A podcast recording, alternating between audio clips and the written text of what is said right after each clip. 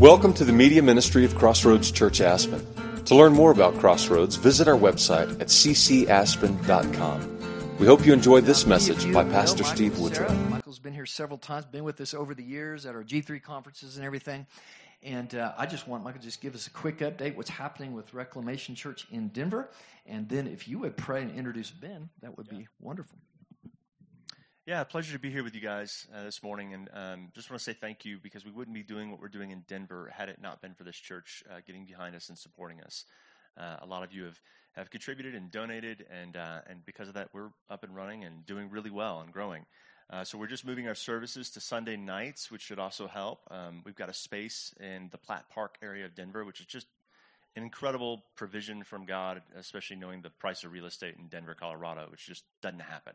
And so this really is quite a miracle. The, the church there that we're using has been partnering with us, and uh, we're even looking at doing some ministry stuff together, which is really exciting. Um, and then, you know, right now we're still sort of in the, in the building, fundraising stage of church development. Um, but i have got a quick testimony of something that happened this week that I think will just sort of speak for itself as to what uh, what Jesus is doing there. Uh, this just came in from uh, a lady who's there's a whole group of people that have been coming from another part of town just to come visit our church because they they like what we're doing. Um, and so here's what she said. Uh, praise report. So grateful for reclamation and the blessing of the body of Christ that you've been to all of us who've been coming to fellowship with you from Broomfield. What a joy to see Jesus so alive and active in his church. I brought my parents with me this past week. My dad had a major eye infection. He's had these since he was a kid, but this was the worst we've seen with a very large bump under, under his eye. He raised his hand for healing, and y'all graciously prayed for him. Thank you, uh, Joe and Spencer, who prayed for him. What a beautiful time of prayer too. His eye was uh, his eye immediately had no more pain, and the next morning the bump was almost completely gone. He went to his doctor today, who also saw it on Tuesday, and he was astonished at how much it has improved. All glory to God. Then Joe asked my mom how her ankle was doing since they prayed for it over a month ago. The ankle was healed. Um, sorry, I just lost my spot. Uh, the ankle was healed, but had moved up to uh, upper leg to the knee. So they prayed over all of it again, and the spirit, a spirit manifested itself, and she was delivered. And it was a deliverance over unworthiness that had kept her in stubbornness for so long. She is rejoicing in her liberation, so grateful for God, and continues what He continues to prune in her life. What an amazing God we serve! Hallelujah! Thank you for your faithfulness and uh, for the Lord for allowing the Holy Spirit to move. So grateful for all of the people at Reclamation and their love for the Lord. This is just awesome. And and this wasn't the pastors or leaders that prayed for her. This is just two people in our community that we have just set free to be Holy Spirit terrorists, and that's what they did. You know, uh, reigning, you know, God's power and victory over the power of darkness. So, uh, the the man speaking today is Ben Rutledge. Uh, I've known Ben for about I don't know what seven years, six years, yeah, somewhere around there. He's moved up from uh, Dallas, Texas, uh, to be a part of the community and uh, just following the leading of the Lord. Uh, he's one of the most gracious, kind-hearted men, uh, a true pastor in the very in every sense of the word, like the one who goes after the lost sheep, uh, does this to the least of these. And so it's my honor and privilege to to get to hear from him today, and I'm thankful that we get to share him with you guys. So you guys give him a round of applause, and I'll pray for him when he comes up. All right, can you guys hear me? Good deal. I'll pray for you. Yeah. Um, Lord Jesus, I thank you for Ben. I ask that you would anoint the words on his mouth, um, that your word would be living and active. It would be like the hammer that shatters the rock. Would you cause it to divide in us what needs to be divided and uh, to sanctify us and wash us and cleanse us with your word? Uh, I pray that you would do this mightily and powerfully today. We pray this in the name of the Lord Jesus. Amen. Amen. Thanks, Michael. Yeah, and I just want to kind of echo what Michael said. We're just really grateful for this community up here. You guys have been more than generous to us and just opening your homes and supporting us and even providing some eldership oversight while we kind of grow our own. Um, so it's just been Steve and the gang, all of them, have just been such a blessing. So thank you. Um, also, I may sit down some this morning. I rolled my ankle about three weeks ago. I know, I know, poor me. Um, so it's just not quite 100%. So we may have a little fireside chat if that's okay. So. Um, I'm going to talk this morning a little bit on a, a, topic that I think sometimes gets a little bit of a, a, heavy rap, not a bad rap, but a heavy rap, and that's the idea of surrender. Um, how many of you guys have, have heard a lot of sermons in your life, but frankly, maybe not that many that stuck with you? And I know that's been the case for me. I know, I believe the Word of God doesn't come back void, but, you know, I've heard thousands of sermons in my life, but there's, there's a few that have really, really stood out. And one of them was a similar message that I heard, and this was probably my junior year of college. Um, so picture 21 year old me, a, a junior at uh, Appalachian State in Boone, North Carolina. Had hair down to about here then. Um, and not knowing what I was going to do after I graduated, kind of starting to consider all those questions. I knew I had one more year of college, and then, okay, God, what? Um, and my story in college was a lot of kind of, okay, what am I supposed to major in? You know, all those fears of what does God want me to do? And I really felt like the Lord said, hey, pick something. It's going to be tent making. And it's not necessarily going to be what you're called for, but I'll use it to provide. And so there's this big kind of blank slate feeling. And I remember hearing this, this message from a man named Tommy Gable. And Tommy Gable, I'll try to paint the picture for you, was a missionary. Um, he was at the time in Nicaragua. And, uh, you know, just this really kind of jolly man, white hair, big smile, uh, unmistakable North Carolina Piedmont accent. I wish Bryant was here because he would know what I'm talking about. Is that kind of accent where you pronounce the H and Y? Like, why do we do this? You know, what? So this is Tommy, and he, he, preached on surrender, and he did it in a way that um, it's with this kind of experience. This, hey, I, I'm down the road a little ways. Come on in, the water is fine.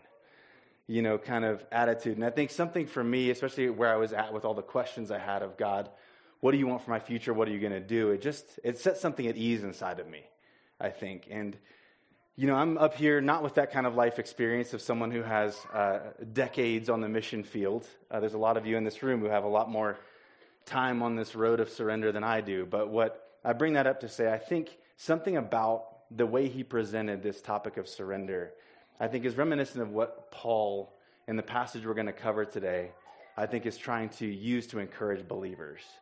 And I think like some other topics, like, you know, prayer or holiness, these things that are meant to actually be gifts to us, they get turned into works and they get made heavy. Um, but they're actually supposed to be bring us a lot of freedom and usher us into the life of God. And I think, just like uh, Paul, Tommy knew that this road of surrender um, is one that not only is it the proper response to the gospel, and that's how Paul presents it here. in Romans 12, 1 and 2 is what are going to be our verses for today. But it's also um, a key to knowing God, and it's a key to finding his will for our lives. Um, and I think, you know, we turn it into this, this kind of heaviness sometimes. And, um, you know, prayer is like that. How I many you know prayer is supposed to be a gift to us to know that whatever's burdening us, whatever's on our hearts, that we can go and uh, bring it before the King of the universe and know that He hears us. But often we feel like, oh, I don't pray enough, and it's this work, I don't do it enough. And I think surrender often is in a, is in a similar category. Um, and I hope we, uh, I hope to convey something this morning of what uh, Tommy conveyed to that room of angsty college students, of which I was one, um, uh, this morning. So I'm going to read our, our, our text here. It's Romans 12, 1 and 2. Therefore, I exhort you, brothers, through the mercies of God to present your bodies as a living sacrifice, holy and pleasing to God, which is your reasonable service. And do not be conformed to this age, but be transformed by the renewing of your mind, so that you may approve what is the good, well pleasing, and perfect will of God. Now, we've heard this verse a lot on its own. Um, I think we all hear that, that verse a fair amount, um, especially the first part of it, right? That submit yourself as a living sacrifice. Um, but I think it's helpful. Real quick, we're gonna we've been studying Romans in our um, in our church. We actually haven't gotten to twelve yet, but I'm going to set a little context for Romans. We're going to do the world's quickest recap of Romans. You ready? Which is not easy to do. How many of you know you studied Romans? That's not easy to do. But um, you know, the Roman Church was a mix of Jew and Gentile, and for a lot of kind of complex historical and political reasons, um, there was you know the Jews had left Rome and had come back. And so the, the faith that had been given to these believers in Rome, the apostles probably hadn't visited yet, was actually from the day of Pentecost. That Jews who were visiting Jerusalem experienced what happened at Pentecost in the outpouring of the Spirit and took the gospel back to Rome. And so that's kind of your context here. So you had this very kind of Jewish faith, you had the Gentile believers. The Jews had left, and the Gentiles had kind of come into leadership in the church. And when the Jews, Jewish believers returned, now it's kind of you know, this Paul's trying to present this gospel to this very mixed audience of how does it, how are the Gentiles grafted in to this kind of Jewish faith? Well, how does the gospel relate to both? Right? And there's all these kind of tensions that Paul's Paul's writing to. But he does this amazing job of presenting the gospel in Romans. And he does this, it's this very elaborate argument, but he shows that both Jew and Gentile alike have fallen short and deserve the full penalty of sin. Um, and no matter where you come from, what your background is, you need, you need this, this gospel message. And then he goes forth to present the gospel by grace through faith, um, that while we were yet sinners, Christ died for us. And he goes to paint this also beautiful picture of that those whom he knew would be saved, he had already predetermined to sanctify into the image of Jesus and ultimately glorify. And there's these benefits that come with this this spirit of adoption, this Holy Spirit as the down payment, right, of our faith. Um, and these gifts that come with it, these mercies of God that Paul refers to here in, in 12. Um, this, uh, what are some of the other benefits here? I wrote some down. Um, this promise to work all things together for our good, right? Eternally speaking, that he works all things together for the good of those who love him. Um, that we have a spirit that intercedes for us when we don't know what to pray. Um, there's this love of God that he goes into in, in, in Romans 8 that nothing can separate us from, right? So it's in light of all of this that now we get to Romans 12, right? He's this, it's in light of these manifold mercies and gifts of God, therefore. And so Paul takes this pivot in Romans 12 toward his application. So, what does it mean now? How do we live this out? How do we apply this to our lives? And he goes on to list a lot of ways that that happens, but he starts with this idea of surrender. And he starts with, you know, I think it, for Paul, this was the first button on the shirt. And how many you know, like, if you ever try to put on a shirt and you miss a button, it, the rest, it's, it's hard to line up the rest. And I think surrender, this idea uh, that Paul's going to present to us here, is that. It's the start of his application. So um, he tells us to submit ourselves as a living sacrifice. Now, how many of you guys know when you hear this verse, certain things come up and come to mind? Um, you know, for me, when I was 21, listening to that message for the first time, I know I'd heard messages on surrender before, um, but this one, for whatever reason, I'll give credit to the Holy Spirit, um, but it, it really resonated. And but I had these fears. How many I guys have these fears that sometimes come up with an idea like surrender? I think at that age, I was afraid I was just going to be called to be single and on the mission field somewhere dangerous forever. You know, um, whatever it may be that we're we uh, are afraid of. And I think this often stems from, you know, we may not be at a point in our lives or where we fully trust His goodness. Um, or maybe we had experiences that just cause us to doubt. How many know that's just life sometimes? You know, you wrestle with those things. And um, it also kind of makes sense, right? It doesn't make a whole lot of sense to give control over to something you don't trust is good. Um, so until we trust His goodness, it's really difficult to surrender. Um, and I think that's also why the context is important here, because Paul has made this this argument for the goodness of God, right? Through the gospel, the good news. And he's, he's built up to this point where this isn't starting in a vacuum here. Um, for some of us, uh, let's be honest, there's just things we're afraid to give up. We all have those things. Our, our hearts are, are idol factories. There's things we look to every day for happiness and fulfillment that aren't, aren't God. Um, and we're afraid to have to lay those things down. Um, I think that ties into the first because often deep down we're what we're really afraid of is that uh, he's not going to be better than those things, right? So I think there's a lot of overlap between those two, um, but they, they can be distinguished. Um, and how many of you know that? I mean, I'm, I mean, every day, right? There's something new that I think, oh, when I get that, I'll be happy. Oh, when I get, right? I'm a very future oriented person, so always making plans, kind of the next thing, and it's it's very easy to slip into um, day in, day out, like that's going to be what actually, when I arrive, right? Whatever it may be. Um, and then for some of us, it's, it's just not knowing how it practically applies to our life. It can be a little bit of an intangible idea sometimes, and it's easy to pray a prayer on a Sunday or hear a message, but then, like Monday morning, what does it look like? What's it like to live a surrendered life? Um, and so I think all of these things um, the, the word speaks to. Um, and I think Paul actually speaks to some of them right in this little, very dense little passage of two verses, uh, or some of them he's spoken to kind of leading up to this passage. Um, and I think depending on which day you ask me, I could fall into, into any one of these three camps. what hour you ask me of the day, I could probably fall into any one of these three camps.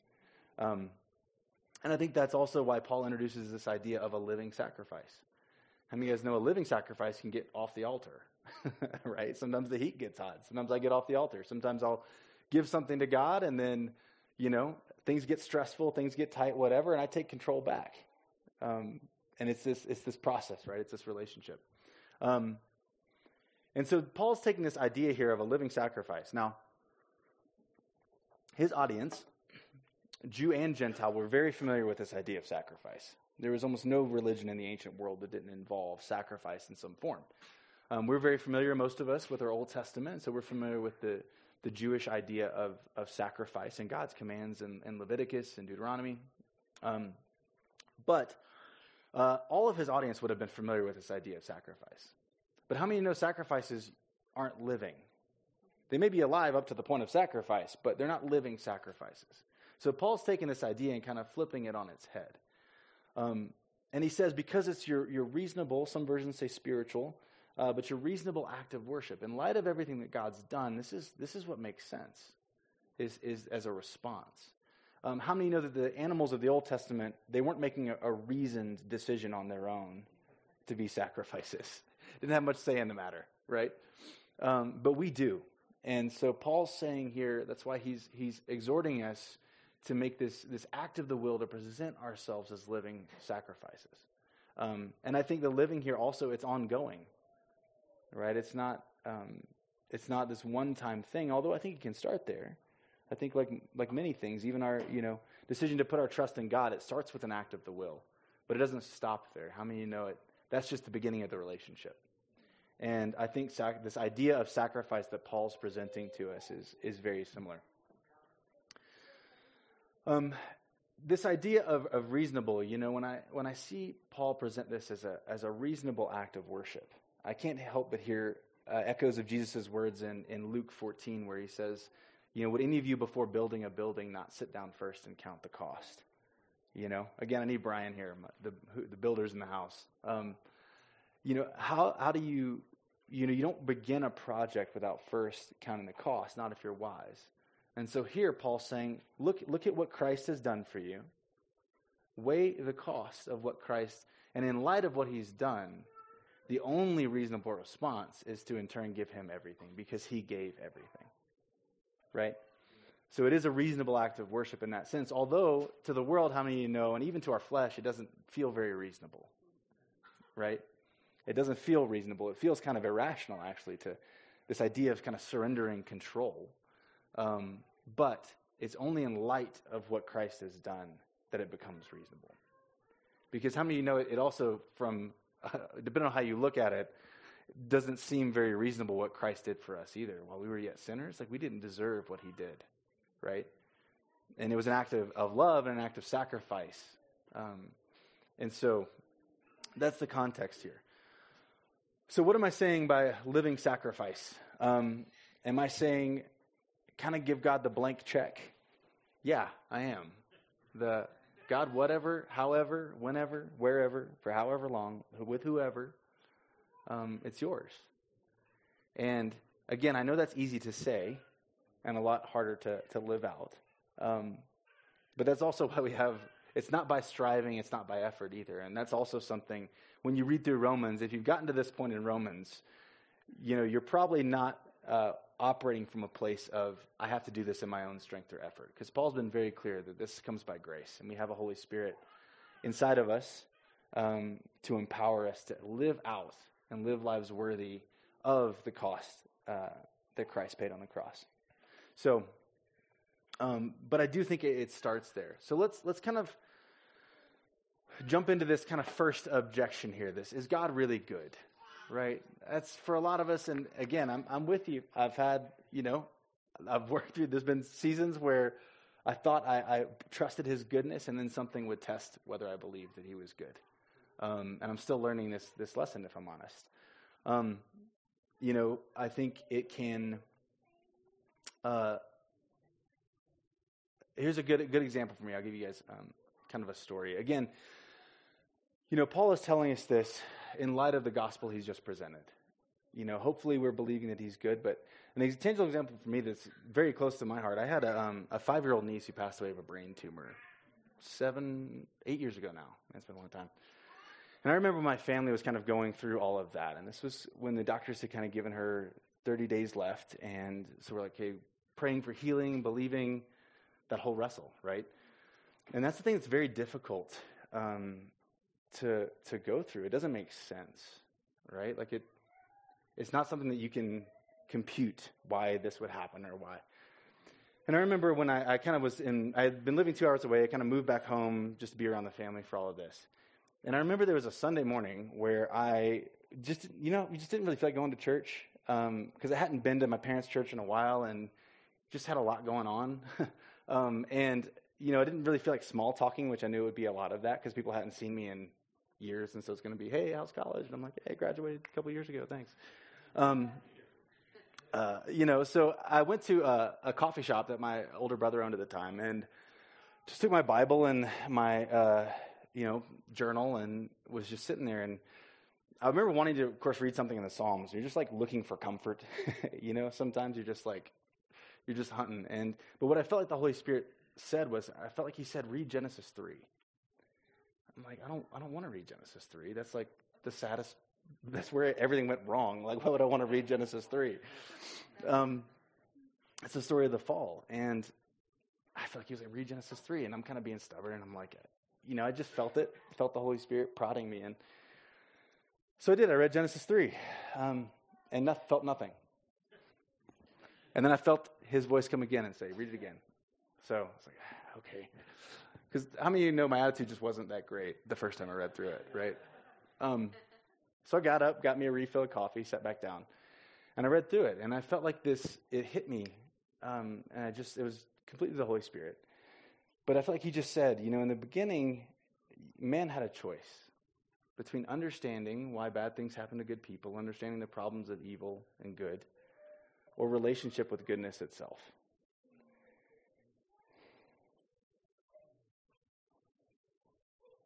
I thought I'd be able to get through this one. But, and I feel like he gave me the same choice. Right? Do you trust me? Or do you need to understand? And hmm, gather myself for a second here. Um, something about that genuinely preserved my heart through that season. And I can't tell you how or why, but I somehow came out of all of that trusting His goodness more than I did before. It doesn't make sense. It doesn't. Um, and now I don't mean to say that it was an easy journey. I don't mean to say there wasn't some yelling at God in between and some hard prayers and some dark nights. But I think, you know, I made a choice in that moment. He presented me with a choice. Do you trust me? And, you know, I'm still learning that. You, know, you can go through things like that, and how many know, like, we have, we're spiritual goldfish. And we remember those things until the next thing happens, and then, okay, well, is he good this time? Is he going to be good again? Right? Um, and so it's a lesson I'm, I'm very much still, still learning. Um, but I can, I can sit here and say that I trust His goodness more than I did before. And I've been through more since then. Things that I have to give the glory and credit to Him because it wasn't my flesh. you know, it wasn't, it, it, was Him in spite of me that got me through those things. Um,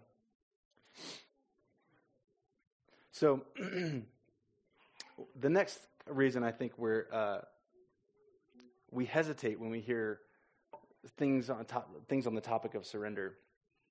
Is this uh, we just have things that we're afraid to give up? And how many of you know the thing probably just popped into your head right then? Right? That thing that causes you to just pucker up a little bit, that thing that, oh, don't touch that, please. Please don't. Right? Um, for this, I want to take us to the, the story of uh, Abraham and Isaac in the Old Testament. And Paul actually references Abraham in Romans a few times, so I feel like it's legal to bring it in here. Um, how many of you guys know that Abraham was carrying a promise from God? A promise that when God changed his name from Abram to Abraham and said, I'm going to make the fa- you the father of many nations, and through you, the messianic line is going to come. The Messiah is going to come through, through your descendants. And Abraham had a, how many know he was wealthy? He had enough servants to when Lot, his nephew, was kidnapped, he could basically had make an army to rescue and attack kings and rescue his nephew. So he had this army of servants. He had livestock. He had, you know, a wife so beautiful he had to lie to Pharaoh or felt like he had to lie so he wouldn't be killed for her, right? So from a worldly perspective, right, all the all these status symbols, these things like Abraham had it going on, but what he didn't have was a firstborn son. And what he didn't have was someone to fulfill and carry out the promise of God on his life yet. So God had given Abraham Isaac. We know he tried with Ishmael, right, in his own striving and effort because he didn't trust. And then Isaac comes along. And then God says, Sacrifice Isaac to me.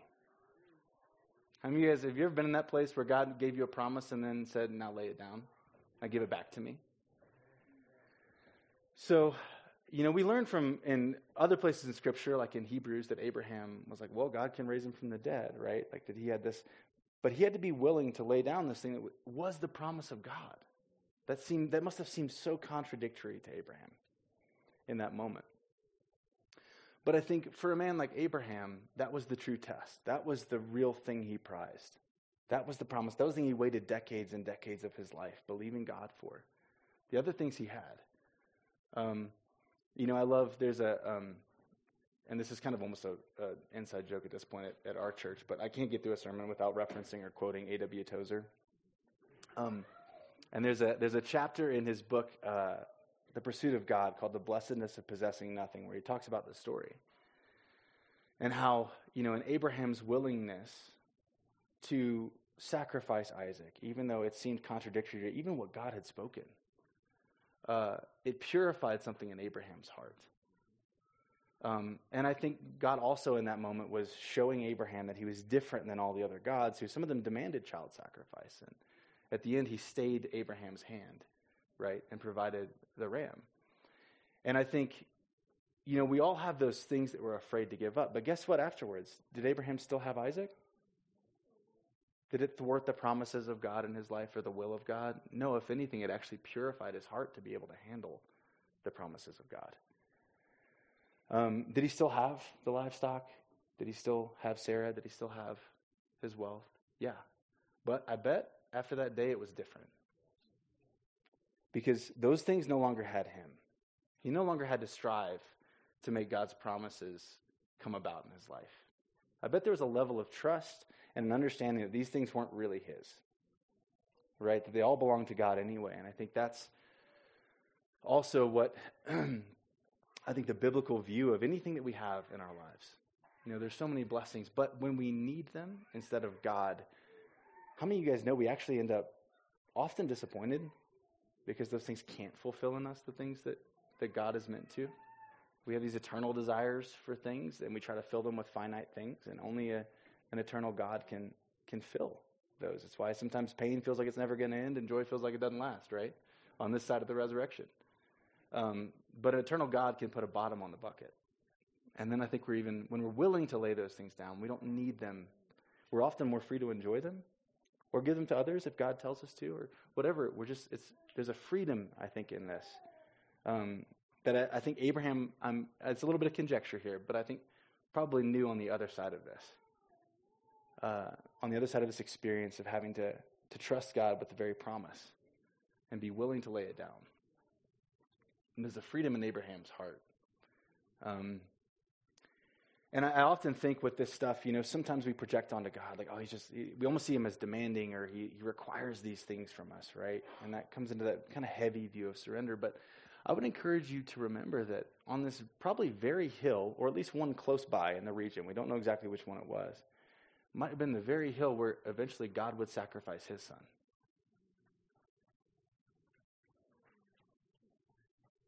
And how many of you guys know that a good God will not ask you to give up something that he's not willing to himself? And I think sometimes, um, I gotta start keeping a box tissues when I preach. I mean, this really happens every time. happens every time.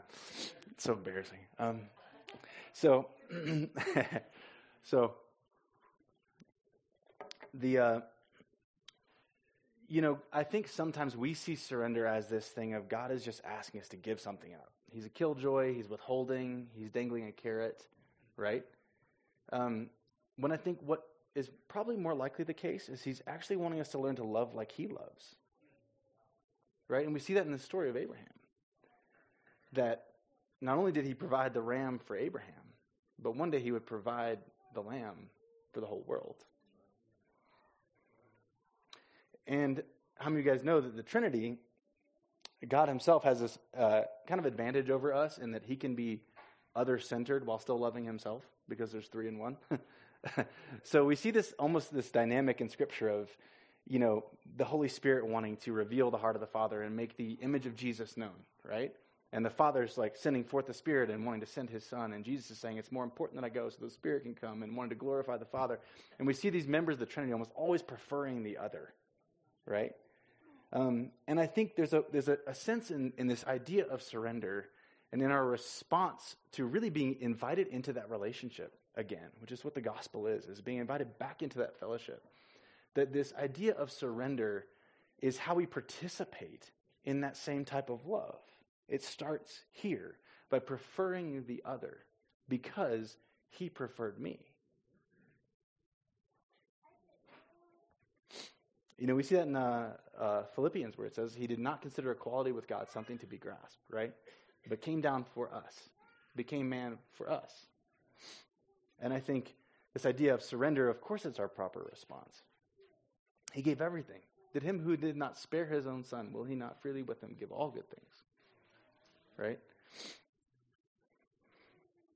Um, I mean, for me, here's a, here's a real, real fresh story. This was yesterday. Um, so, um, this is one I didn't really kind of even realize I had put some hope in and some trust in. But um, there was a job I worked at when I first moved to Denver, about 15 months with uh, kind of a startup, and I had some equity and consulted with them for a, a few years before for equity, and was kind of in the back of my head like, hey, that's that's part of my future, right? Was kind of counting on that a little bit, you know. And got some news yesterday. There's going to be an acquisition, but not necessarily in a good way. that like, you know, that's that equity's not going to be worth much. Um, and I found this moment of like, suddenly my ideas for the future, as small as it was, my plans, some of my own provision, right? When the when the rug gets yanked, who do I really trust with my future, right? Um, and how many of you guys know that we have stories like that over and over and over again in our lives? That's why we're living sacrifices. This isn't a one-time thing. And you know, this is a thing of where yesterday I'm like, man, I feel really disappointed about this, and I feel kind of mad at God. I'm a little frustrated, but he didn't specifically promise that. That was my own provision, right? He promised he'll provide. He promised that he'll take care of me, you know? Um, Jesus tells us that in Matthew 6, not to worry about what you eat or drink. Like, he'll, he has my future. But it may not be the way I try to provide for my future. He may have different plans, right? Um, do I trust his goodness? Um, and I think a little bit of this is funny. Of course, it always happens, right? Anytime you start preparing a sermon, for any of you who teach, I know Steve probably knows this. Like, you'll get tested. You'll get tested with whatever the Holy Spirit is doing, because um, He wants you to live it before you before you preach it. um, so we're all in this process here. Um, and then I think finally, you know, this there's this question of what does it look like? What does it look like for us to surrender practically? Because it can sound good on a Sunday. You can kind of feel maybe encouraged, or but then you leave and then you kind of fall into your routines, and what does that actually look like? I do think it starts with a choice. I do think it starts with as simple as intending to surrender. Um, I don't think any of us can do it on our own. I don't think I can, I'm capable. All I can do is kind of intend and throw myself at Him and then trust Him to actually do the work in me, right? Um, the best I can do sometimes is lay down my own striving. That's like about, but that's not even really getting out of the hole, right? That's like, that's like on my best days. Um, I need Him. But I do think it starts with, the, with an intention. That's why Paul commands us to present ourselves as living sacrifices. That is, that is an act. It's an act of coming before the Lord and saying, God, here's the blank check for my life. I haven't filled in the dollar amount, but I signed it.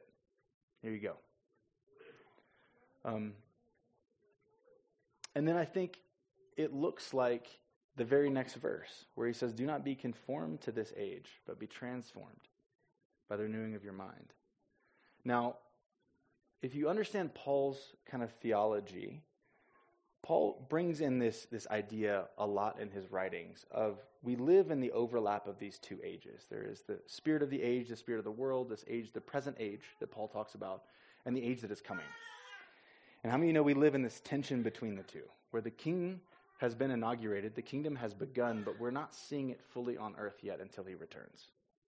But we get the first fruits of the age to come, so we get the taste of it. We see healing sometimes, we see deliverances sometimes, but not all the time right? On this side of the resurrection. And we live in this tension between these two. And we live as ambassadors of the coming kingdom, uh, but still kind of strangers in a foreign land for the time being. And so it's in this, this tension that Paul is, is writing to us, and he's very aware of this. Do not be conformed to this age, the things that are passing away. You know, this Paul even talks about our bodies as being part of this. You know, outwardly we're wasting away, but inwardly, day by day, we're being renewed. Set your mind on things above, right? The things that are coming. This is this is Paul's idea, and so I think it's this intention of my values, my hope. Is my hope in this world and my plans working out, or my hope is my hope the emotional weight of my hope in the age to come? Which side of the resurrection is my hope really on? It doesn't mean that we don't see the goodness of God in the land of the living. We do. We see blessings. But there's also suffering. That's life, you know? And there's different kinds of suffering. Some of it everybody experiences. We just experience because we're still in a, a, world that is not renewed yet. Um, even though legally it was done on the cross, we're still, it hasn't been fully worked out in ourselves, in this world. Sometimes we experience, you know, suffering because we're followers of Christ, and that just doesn't rub the world right all the time. You know, there's different kinds of sufferings, but there's also goodness and there's also blessing. Um, and the context with which we should live, though, is that the ultimate goodness is coming one day. And as we focus on that, as we look to the King who is coming, as we see him, we will be like him. That is the process by which we are renewed. So, day by day, where is my hope? When I feel disappointed, I think disappointment is a great time to, to look at this stuff okay, what was I expecting?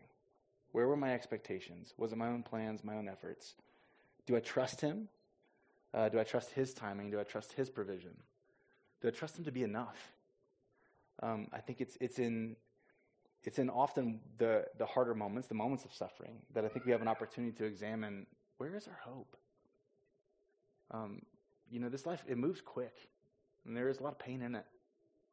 So where is our hope, really? Um, so I think part of part of how we live this out is to just daily make sure that our hope is anchored on the other side of the resurrection. Doesn't mean you don't hope for things in this life. Doesn't mean you don't expect good things and want things for your family and yourselves. And but where's your real hope?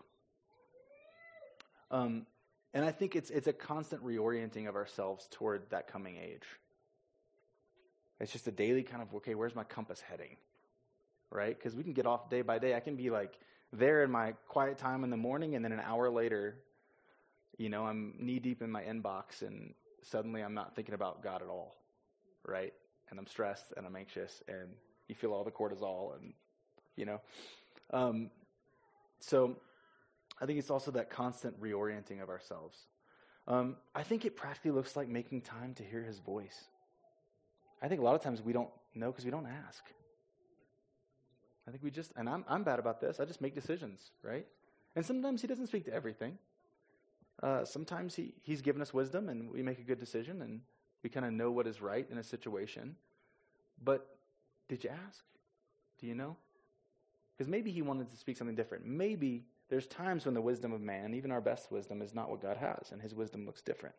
Even looks like foolishness to us, right? The Bible says. the wisdom of God is foolishness to man sometimes. So, making room to hear his voice and practicing, um, as practical as that is, God does still speak, and he does still care about the little things in our lives. That's still mind blowing to me that he can keep galaxies spinning and still care about my daily schedule sometimes and rearrange things so that I run into the right person at the right time that I needed to hear something from or they need to hear something from me. Um, he still cares about the little things. So I think sometimes we just don't always make the time, myself included, uh, to ask him and make time to hear his voice. I think it looks like uh, the washing of your mind with the water of the word, like Ephesians 5 tells us. Um, there is truth, and as we are renewed to his truth, we're more able to discern the will of God. As we become like him, as we get to know him, because part of this thing of surrender, it's not just finding his will, although Paul tells us that, right? For you will learn to discern the will of God, which is good, pleasing, and perfect. But I think there's something along this road, too. There's things about God that you will never get to know if you're not on the road of surrender.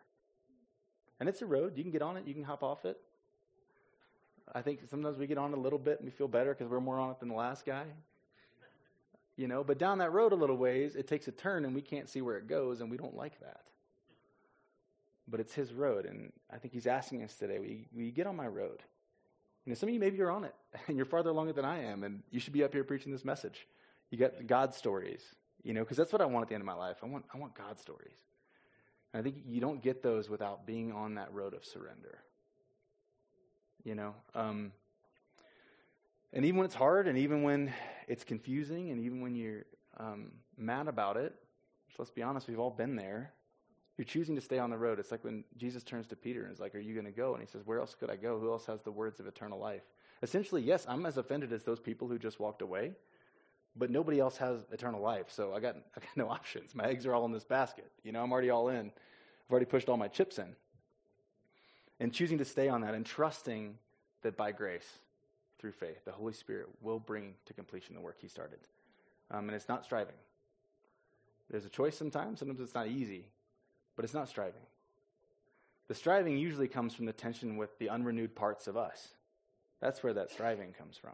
The things in us that want to earn it ourselves, that want to control, that want to. That's what causes the striving, not, not the good news, not the Holy Spirit. Uh, we cause most of that ourselves, if we're honest. Um, by trying to wrestle control from God over things we have no way of controlling or no way of knowing how it should be controlled. So, what's the outcome of this? Um, the outcome is that you will learn to know the will of God, which is good, pleasing, and perfect. Does it say miserable and awful and. No, it says good, pleasing, and perfect. Now, there may be some things right now that feel bad to you, that on the other side of some sanctification, after you've been on the road for a while, your idea of good may change a little bit. But I can assure you that by the time you get through the pro like you get down that road of surrender, you won't look back with regret for what the Lord did. Even if the good now looks different than the good.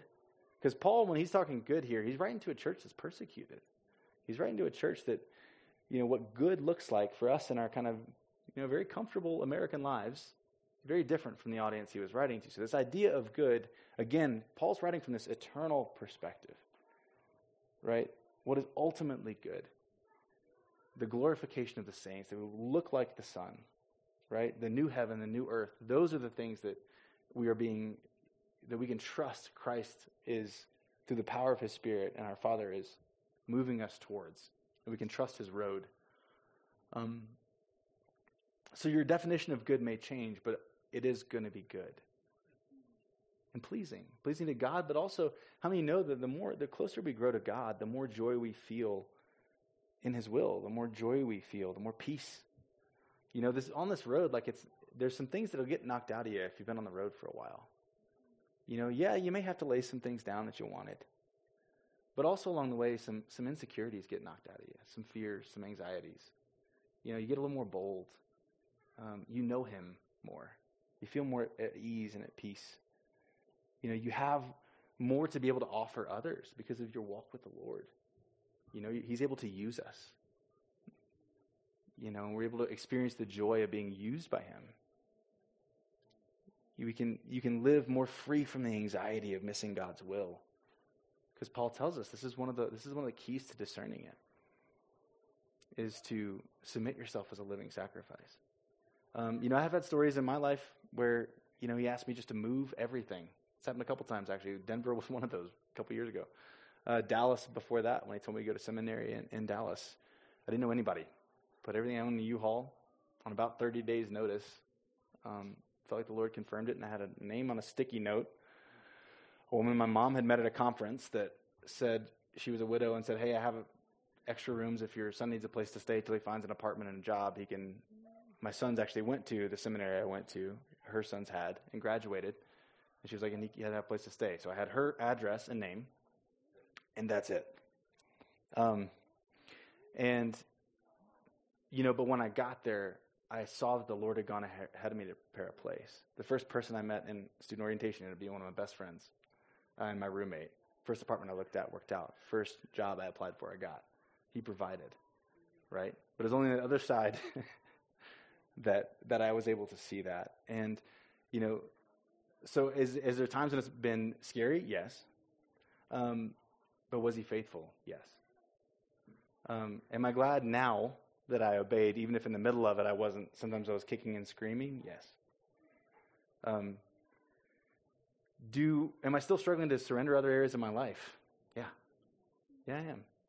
Do I still have idols every day? Right? Um, there's a great prayer in that same chapter um, of In the Pursuit of God by A.W. Tozer, where he has a little prayer at the end where he says, I want to know thee, Father, but my coward heart is afraid to give up its toys. And how many of you guys know that is all of us on a daily basis? Um, and but do I try to stay on the road even when I'm confused, even when I'm offended at God? Yeah, because I want to know Him. And I think there's things about Him that you can't know any other way. There's no, there's no shortcuts to some of this stuff, you know? Um, but I think it's worth it. And I would like to, you know, remind us that long before, you know, even the sacrifice of Isaac, that wasn't Abraham's first surrender. I mean, you guys know God came to him and called him out of his homeland, away from everything he knew, out into the wilderness, not knowing where he's going to end up or what was going to happen, and said, Follow me. You know, now Abraham he could have said no. And how many of you guys know that it was through Abraham that God launched his plan of redemption for not just Abraham's descendants, but the whole world? Through him, he would redeem all nations back to himself out from under the powers of darkness. Did Abraham know all that at the time?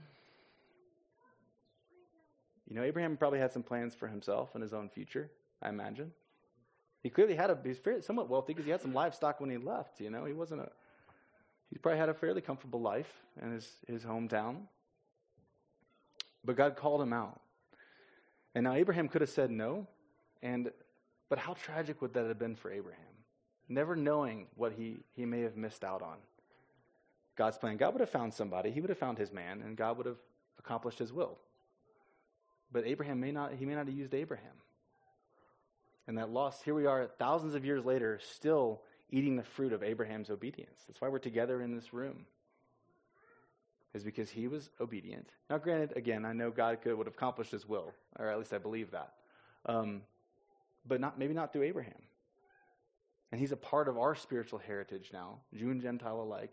Paul tells us that in just uh, chapter before this, where you know grafted into that that branch. So I think in light of that, I would say, yes, sometimes it can feel a little scary to, to surrender, to give God that blank check.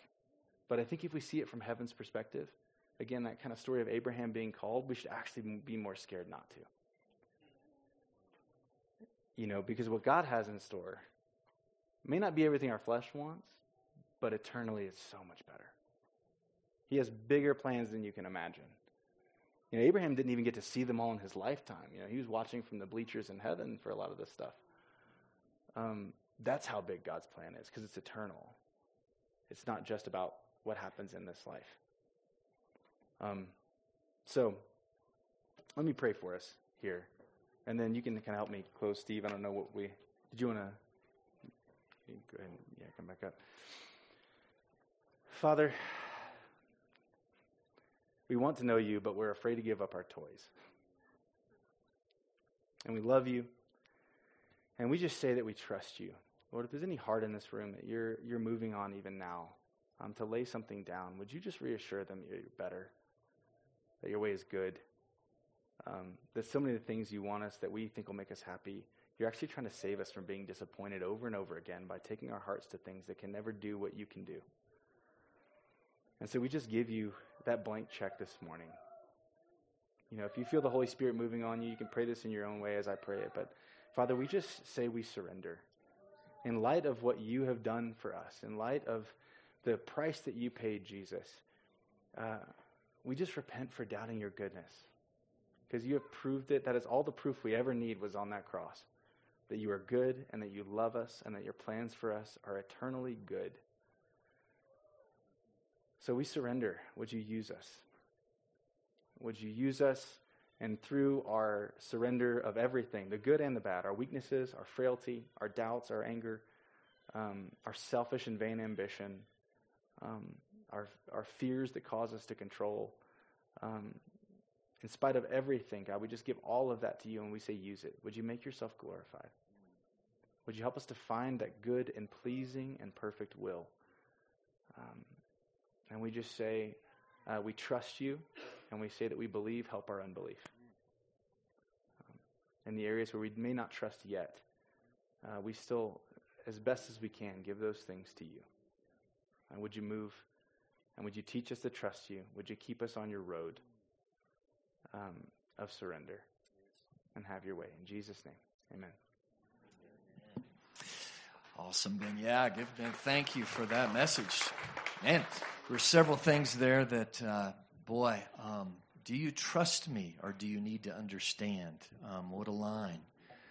Uh, I hope that you uh, you took some notes. Uh, the other one is if you want God's stories, you got to get on the road of surrender. Um, boy, those those hit me. Um, man, let's continue the journey. If you want prayer this morning, if any of that touch you, I know Ben is here. Would love to pray with you. We're all here. Michael, Sarah, Michelle, and I, and, and other leaders here that would love to pray. But um, thanks for being here. And uh, man, why don't we just close this out?